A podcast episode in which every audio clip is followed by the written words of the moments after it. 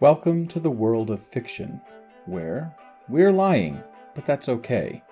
One prepared host, two neurodivergent nerds, two authors dig deeper into the lies that expose truths.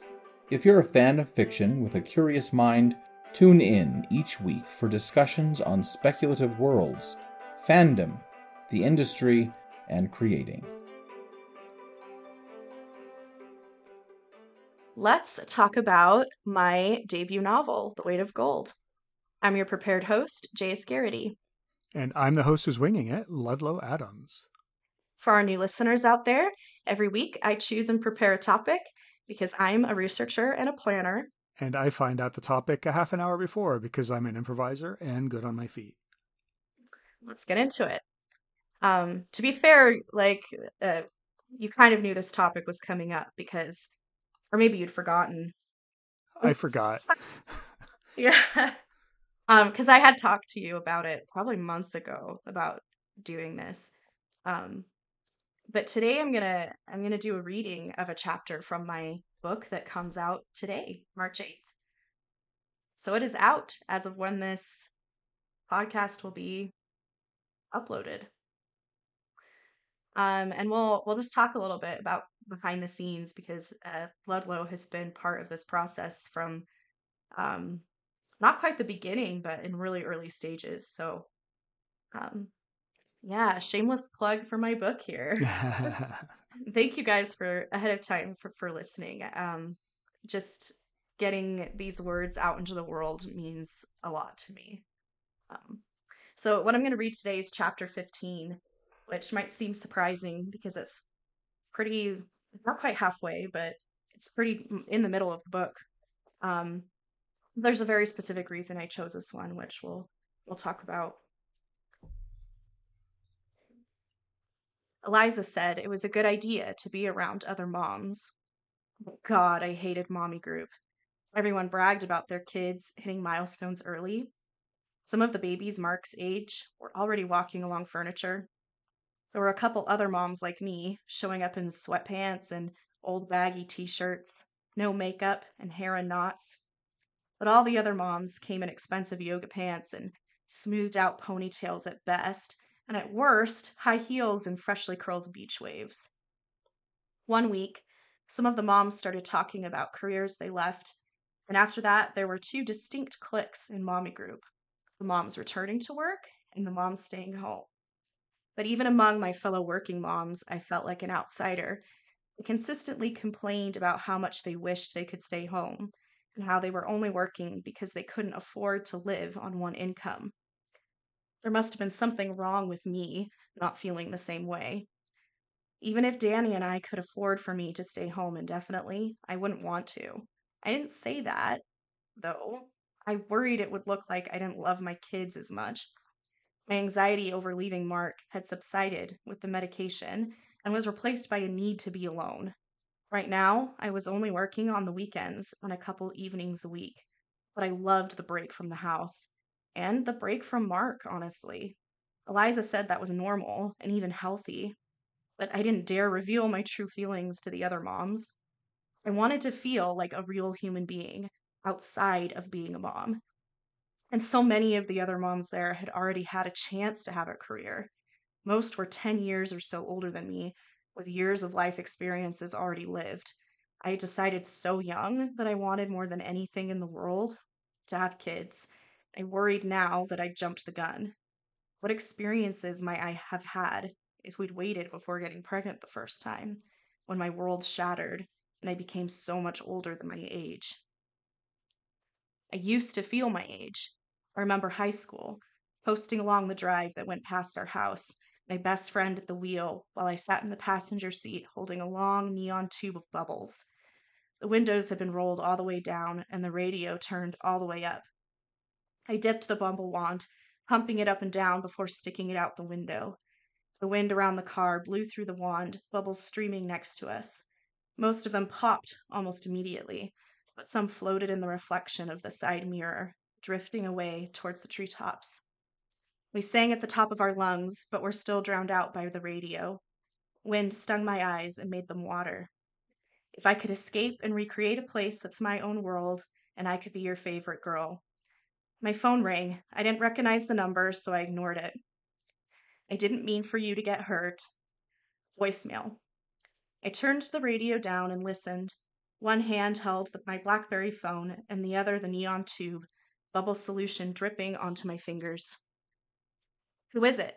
She glanced at me, and when she saw my eyes, she rolled up the windows and silenced the radio, mid sweet escape.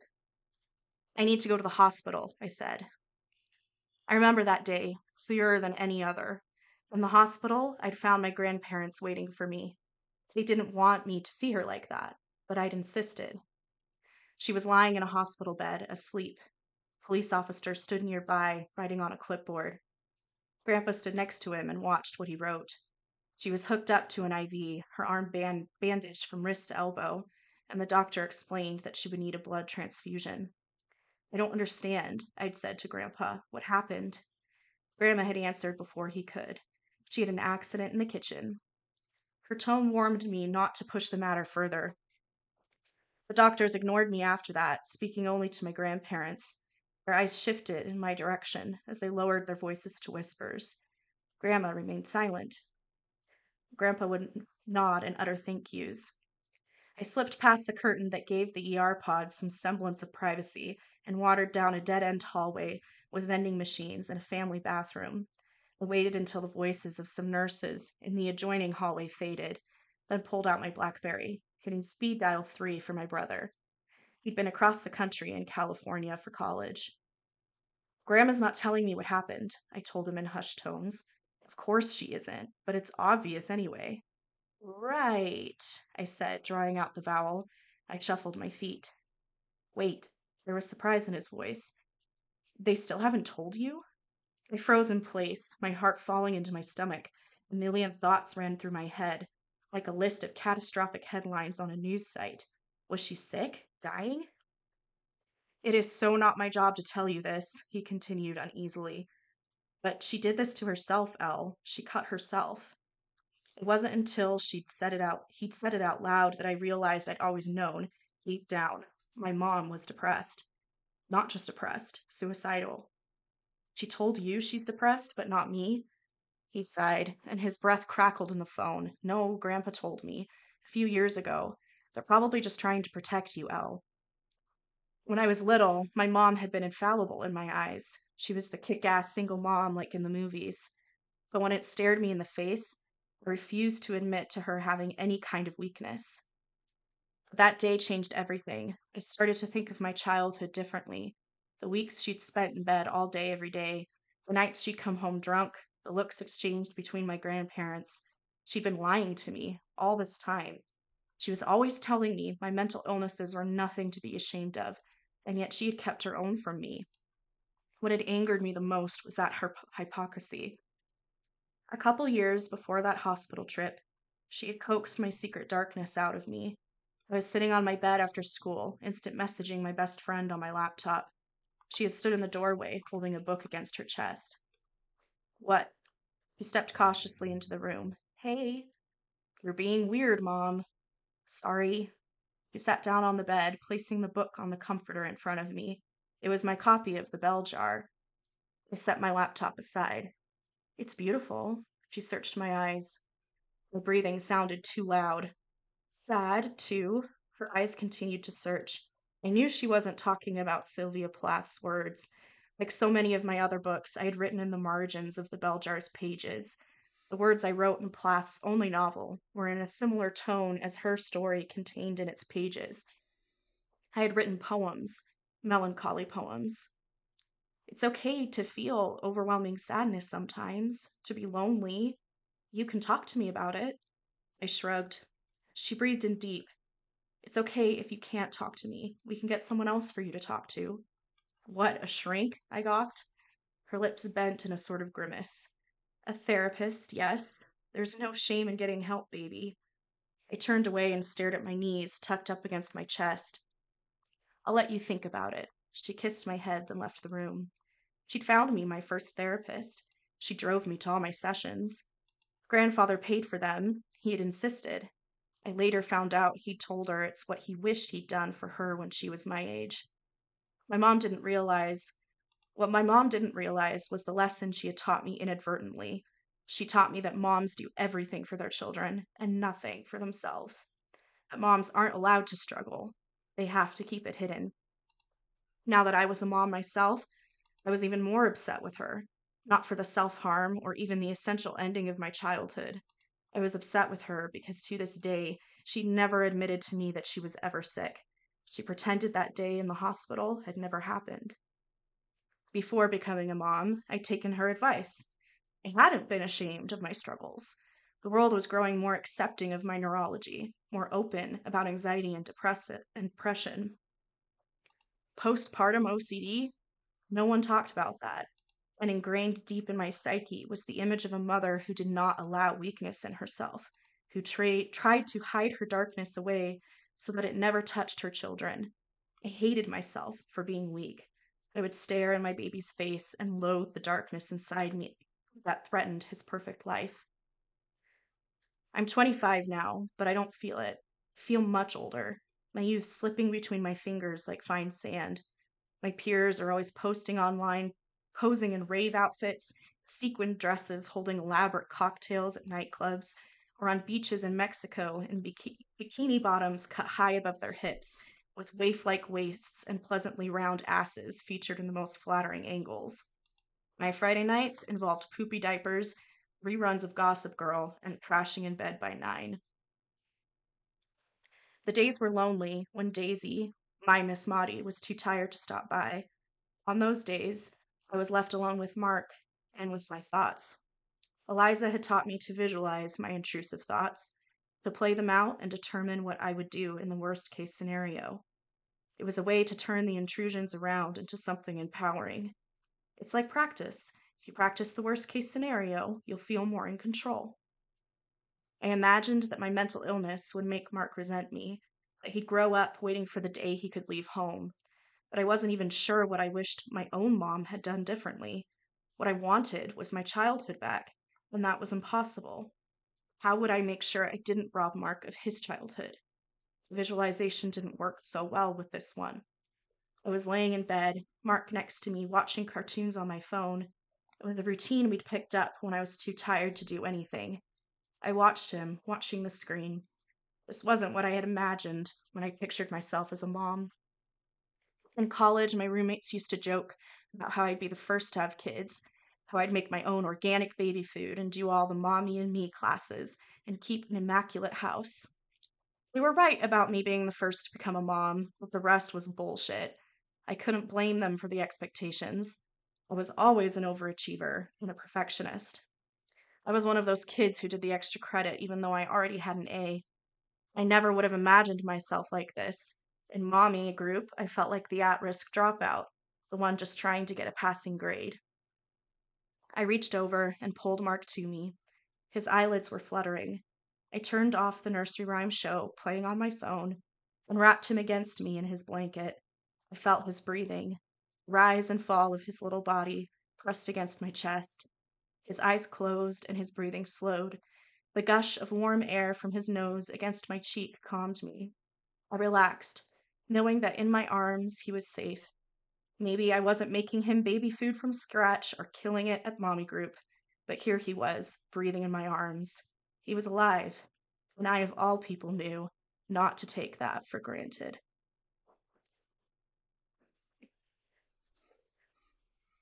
All right. I can um, only imagine for... what it's like to be a parent and a mom, yeah. especially. Yeah. Um, thanks for for bearing with my narration there. I'm not a natural narrator, um, and I, you know, stumbled on a, a few words, and hopefully the meaning was still clear. Uh, but I chose this passage because it's very thematic um, for the entire book, which is this idea of being a mom with a mental illness and how that affects a child. And when you were a child who was affected by that, who had a parent who was mentally ill and tried to um, fight through it on their own, um, or sometimes didn't cope in the healthiest of ways, how that affects you as a child. And then when you become a parent, that worry and that fear that you're going to rob your kid of their childhood is it's a very real one um and and and the weight of gold deals with a lot of those those questions and those um, struggles that moms face yeah i'm terrified of having kids because of my mental health package and passing that on mm-hmm. and and so that part of it is always like oh yeah i can see that oh yeah yeah i recognize that so mm-hmm. back when i read it which was what like a year ago now or something right yeah Maybe it's been more. on it's been a bit yeah um so ludlow and i have been part of a, a writing group where we shared our writing with each other and um it, it's what's called alpha readers which is before beta readers when you're still working on development and you're still doing the actual writing. Um, and and so Ludlow got to read a lot of this book even before the beta version. Yeah. Um, and things have changed since the beta version too. So yeah, the your copy that you get will be even you know a, a different read this time around than it was I, before. I think if things don't change in the beta version, either you nailed it which is not very likely. Like everybody talks about having to make changes, you know, Brandon, Neil, everybody. Um, yeah. You either nailed it or you think you nailed it, and the think you nailed it is really dangerous. so yeah, yeah, yeah. The whole point of the beta read is to is to see if what you've written has come across the way it was intended, and ninety nine times out of a hundred, it, it it doesn't come across the way that you intend. Yeah. Um, and authors have to go back and make changes after the beta read. Um, so yeah, mine mine did change, um, but the themes are the same, and uh, the the weeks where we uh, workshopped my writing for the weight of gold brought up a lot of conversations about mental health and some of those different issues that that come along with it. And and I, my hope is that um, it's not just moms and and women that will relate, but like you said, you you're thinking about having kids someday, and and that fear of what your mental health um, w- would do and and how that would work. I, I hope that everyone can relate. Yeah. To some point, to some extent, with this. I think any parent who is who's frightened for their child uh, specifically around themselves being a good parent. I think mm-hmm. everybody who's dealing with that is going to get something from the book. Mm-hmm. Um, so yeah, and then you know dealing with, gosh, trauma kind of, or you know underlying issues that you've been dealing with since you were a kid, and things along yeah. those lines. It's it's good. Um, mm-hmm. So yeah, I'm I'm looking forward to reading it now, and then I'm looking forward to to hearing what other people uh, feel about it. So, yeah, I'm excited. Yeah, and um, one of the questions that comes up a lot for me. Sorry, strep throat last week, so my voice is kind of giving out on me a little bit. Um, after reading all of that, um, so if you if you can hear that strain in my voice, that's where that's coming from. It's not that I'm about to cry or anything. um, although I have cried many times while uh, writing and revising this book. Um, um, a lot of the the questions that I get about this is how much of it is inspired by my own life. And this particular character, Eleanor, um, is uh, very much a reflection of a lot of aspects of my experience with early motherhood. Um, none of it's an exact thing. It's not that I wrote myself as a character into the novel. Um, but I wanted this to be really authentic. And in order to do that, I had to draw from real experience. Yeah. Um, and from real lived experiences of of real women.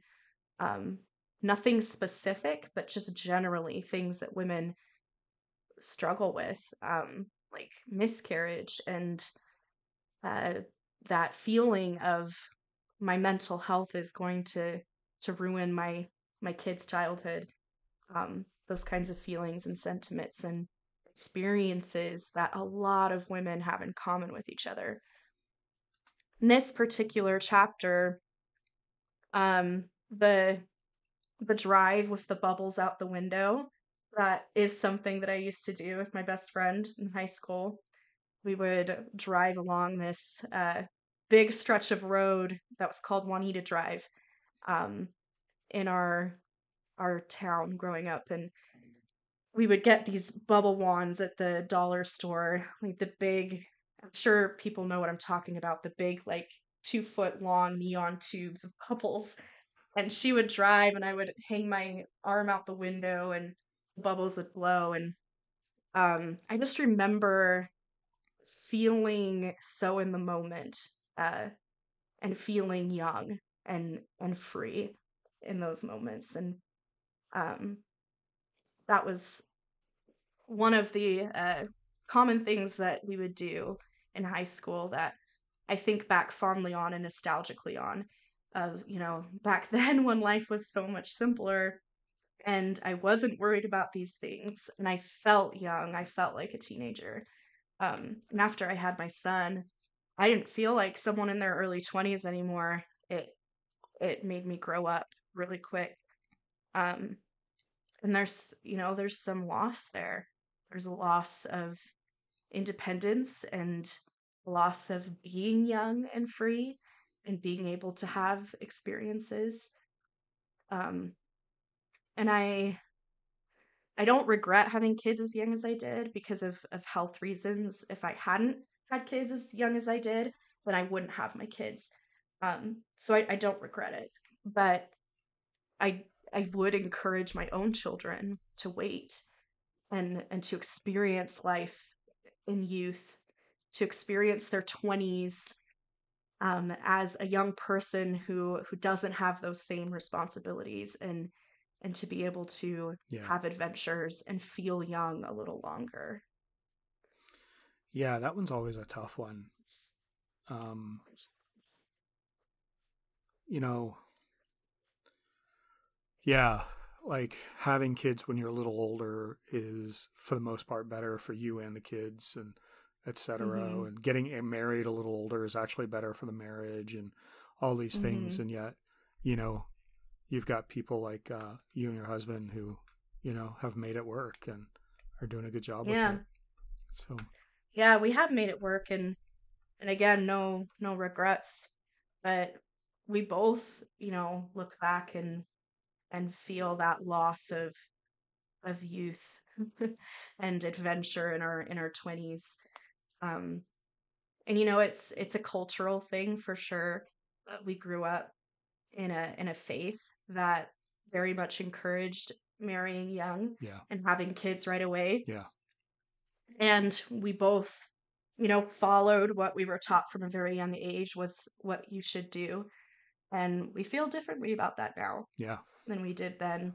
Um, but we are very fortunate in that we, before we got married, we both experienced some pretty serious things that made us grow up pretty quickly. So we were at a maturity level where it was a we we knew what life could do to you.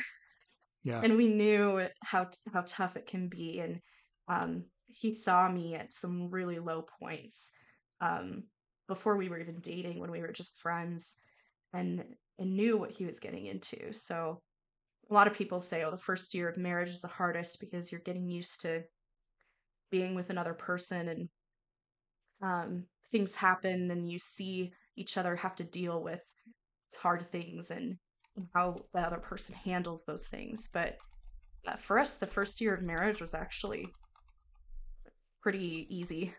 Yeah um, compared to uh, the the growing pains we had as friends and while we were dating, and then the growing pains when we became parents. Now, how long did the two of you date? Not long. You'll be shocked. Um, let's see. We dated. We dated for seven months.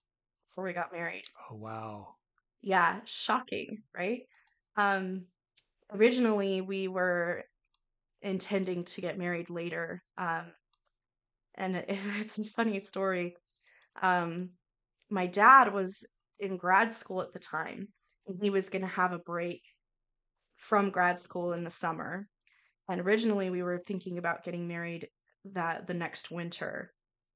Um and my my mom said that if we decided to get married in the summer when my dad had a break that they would take care of everything with the the wedding. And we jumped on that opportunity to not have to to have to worry about those things.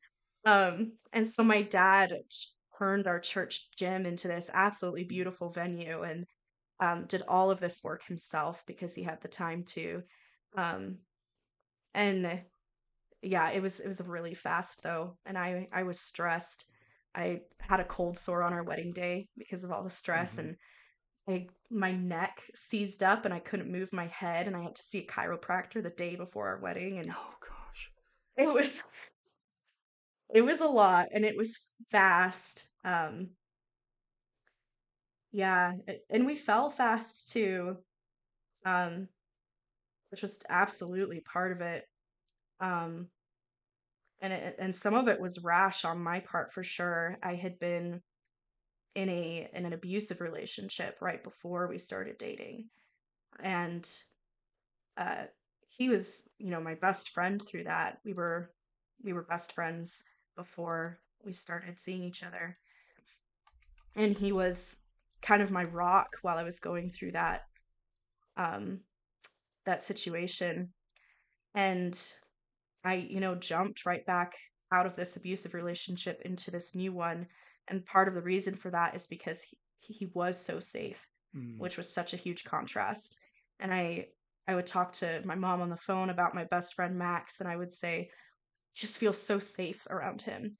And for me because of of my childhood traumas, um having a man that I feel safe with, safe with and around is a really big deal.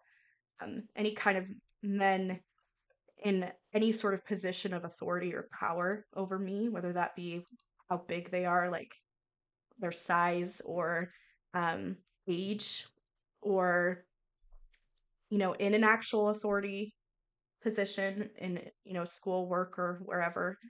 Uh, I, I have a hard time feeling safe, and it was never like that with him. I always felt safe mm. around Max, um, despite the fact that he was older and taller and a bigger guy than me, um, which was unique. And I think that I just jumped into that safety.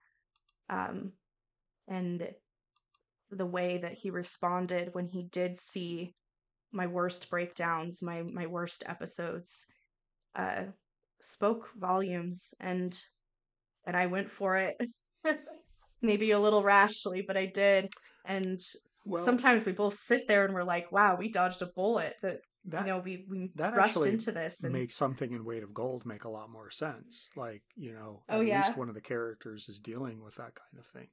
And and mm-hmm. anybody who's listening to this, you know, one of the reasons I'm not saying a whole lot about it is because I could end up spoiling something really quickly and easily. so I'm I'm really not trying to do that because it, it it's a really well written book and um, being able to discover these things is really a bit of a joy in it. So, mm-hmm. um, yeah, that definitely yeah. explains where that that theme of the book came from. Then, yeah, absolutely. Um, and yeah, that particular character, uh, that would be Lillian, and she, uh, yeah, there is there is lots of inspiration from my own life, but there's also um it's a story that many women have have been through. Yeah. Um and I wanted I wanted those women to be seen for sure. Yeah.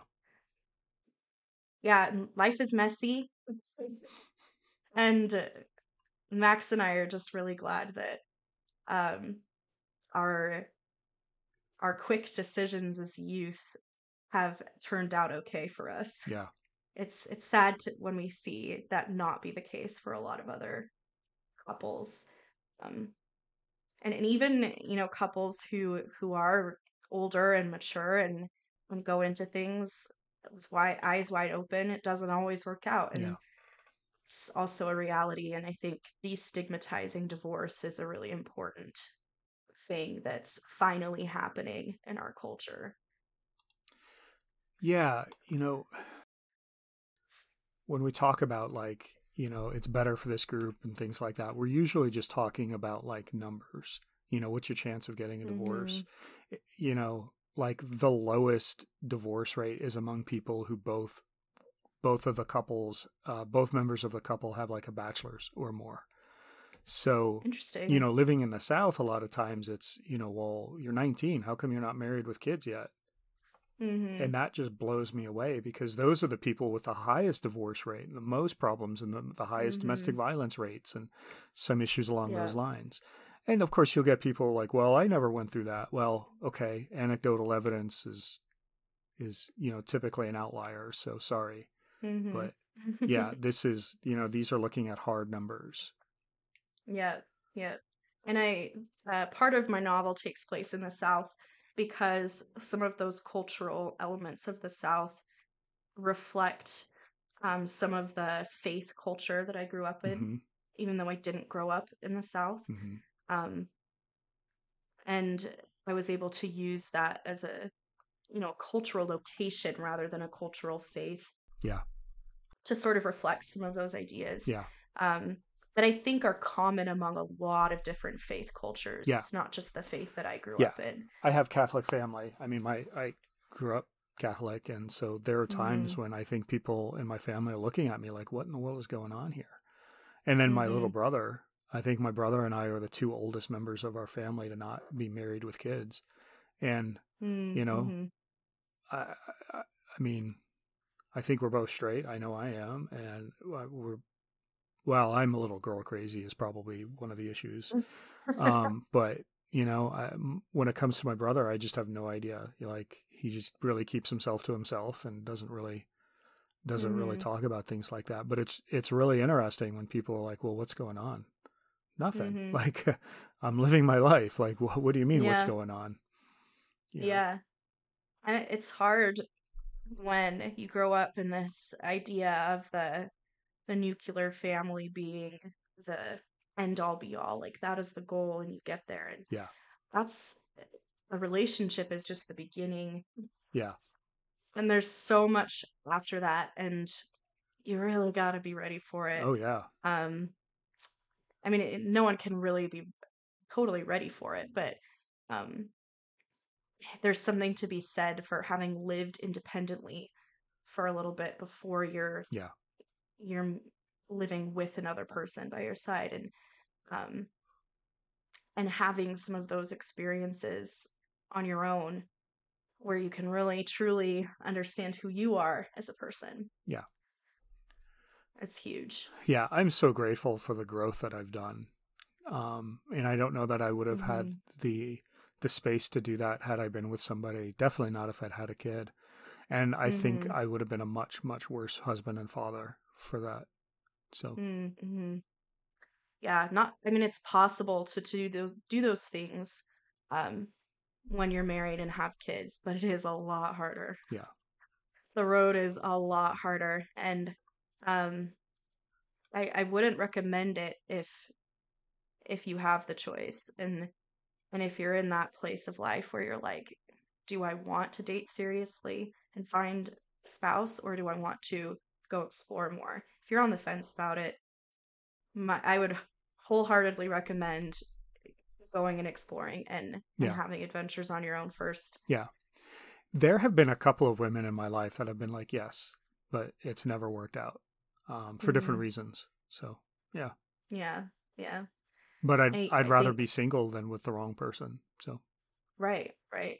And I think that a lot of people who grow up in these cultures that we've been discussing. Yeah. For them, they feel the opposite. They'd rather yeah. be you have to be married and have it not be perfect yeah. than yeah. than be single. You have to be with somebody. Tough. You have to have kids. Yeah. Yeah. yeah. Well, and And it again, that's something else that at least one of your characters ends up dealing with in mhm. in your novel. Yeah, yeah, exactly. Uh, and and there's of course obviously nothing wrong with wanting those things. Um, there's nothing, you know, I'm I'm the kind of feminist that's all about like you choose, right? Yeah. So you choose if you want to be a stay-at-home mom, you choose if you want a career. Um, I just think that the rhetoric in the past has been um, placing the stay at home mom and starting a family early as the ideal. Yeah. When I don't think that um, there necessarily should be an ideal Yeah. placed above another. It's it's kind of interesting to me when people go on about that, like you know, the woman shouldn't work outside of the home, and it's like that's only been a thing for about 140 years. Mm, you know mhm. before that it was both both spouses were working in a you know in the bakery that they owned or they were both out on the farm. They were both doing these things. Mhm. they were both earning the income that the family needed. And so you know when when we go on and on about that sometimes it's like no no no. What's going on right now is actually closer to the norm. It's the stuff that happened from like 1870 or 1880 until about 1950 60 Mhm. that's the abnormal part. Um, yeah. so yeah it's it's kind of funny sometimes the way the way people have such selective memory when it comes to culture um, Yeah, it's so true. I mean, how else would you have survived back then? Yeah. I mean, you can't run a farm with just one person, especially before your kids are old enough to start helping. Yeah. And today we're starting to see some of that come back where it is very difficult to raise a family on one income nowadays. Yeah. Um, impossible for most families. Yeah.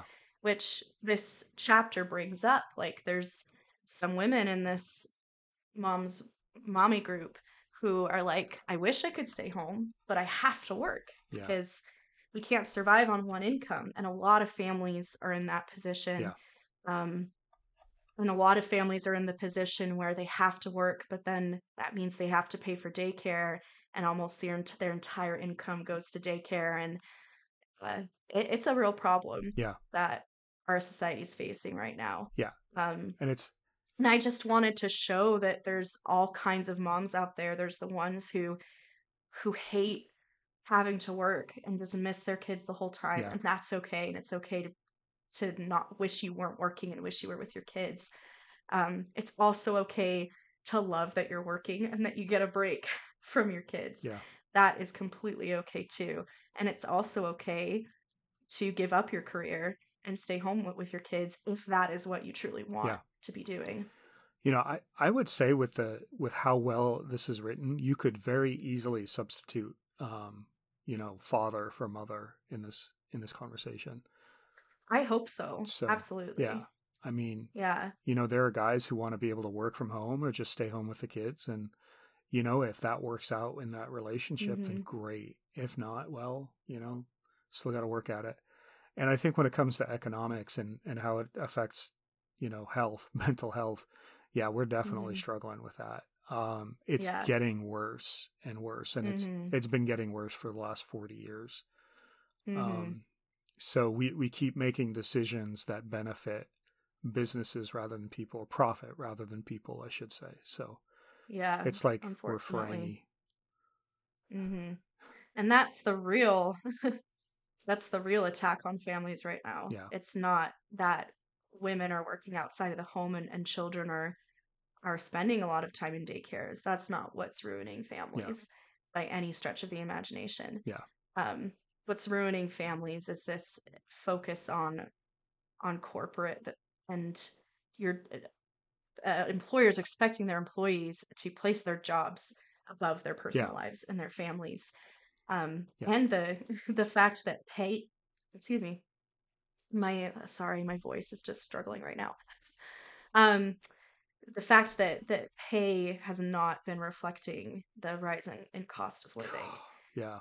At all by any Yeah. stretch of the imagination and and that's that's the real problem that's what's really attacking families Yeah. is the fact that there's families where both parents have to work two full-time jobs Yeah. just to keep a roof over their Yeah. head Yeah, it's uh it's a tough time. I I think what I've said to a lot of people has been that we're at a point in American history where it's harder than ever for the average family to make it. Maybe not ever, but it's it's at it- it's really really hard for the average family to make it. But if Mhm. somebody has a specific set of skills, it's easier than ever to become a millionaire, which is bizarre. yeah it's it's so true and and sometimes those skills aren't aren't very uh it's not skills like you know a, a doctor and a medical Yeah. school like primary care physicians don't actually make that much money Yeah. it's not like it used to be where it's like oh you become a doctor and you've got it made and you're good to go uh they're not they're barely making enough to to live on while they're paying off those those med school loans Yeah. um it's really random skills like knowing how to work uh the system Yeah. and and figuring out these loopholes Yeah. in the system bizarre times Yeah. Yeah, it's uh it's a really wild point to be a human being. Mhm. um so i just i want all of you to know that weight of gold is now available for purchase and i will have a link in the show notes um for you guys to to go do that i really hope that um that people do read it uh i it's a passion this was a passion project for me Yeah. Um getting these stories out there stories that i think people need to be talking about more um, in regards to mental health and, and parenting and life in general. Yeah. Um, And and it is a difficult read. I will warn you that some of my beta readers said that it was, you know, it was hard. It was hard to read it, and some of the material is hard. Um, not that But- it was written badly at all, reader Yeah. uh, listeners. Um it, emotionally, it's that yeah it it it's gonna hit you it's gonna hit you in the feels pretty hard and the other thing that i would say is it's absolutely worth picking up and reading um it was a really good book and i'm i'm actually looking forward to to reading the the brand new version that i've i haven't seen all the changes made so yeah. Thank you. I I really appreciate your support, Ludlow, through this entire process. Yeah. And um, shout out to to others, to um, Madison Coughing and um, Amy Salazar and uh, Max, of course, my husband, um, and just the amazing supporters out there who've helped make this happen. Um, this has been, I think, five or six years now in the Mhm. making and it's finally happening and it's because of the amazing support that i've had um, from all of you so thank you. Yeah. And i i hope as as emotional and, and difficult it can be to read that the empowerment message that was my goal for this project is what people walk away with. Is that uh, that hope that glimmer of hope. Yeah makes sense. All right. Well that is our time for today. Thank you so much for listening. We've been your host ludlow adams and JS Gariety. thanks for tuning in join us next week for a new topic about the world of fiction This has been We're Lying, but That's Okay. Big thanks to our listeners for your support. If you enjoyed this podcast, leave us a review. Thank you to our one man production and tech support team, Max Gariety, for making this podcast possible.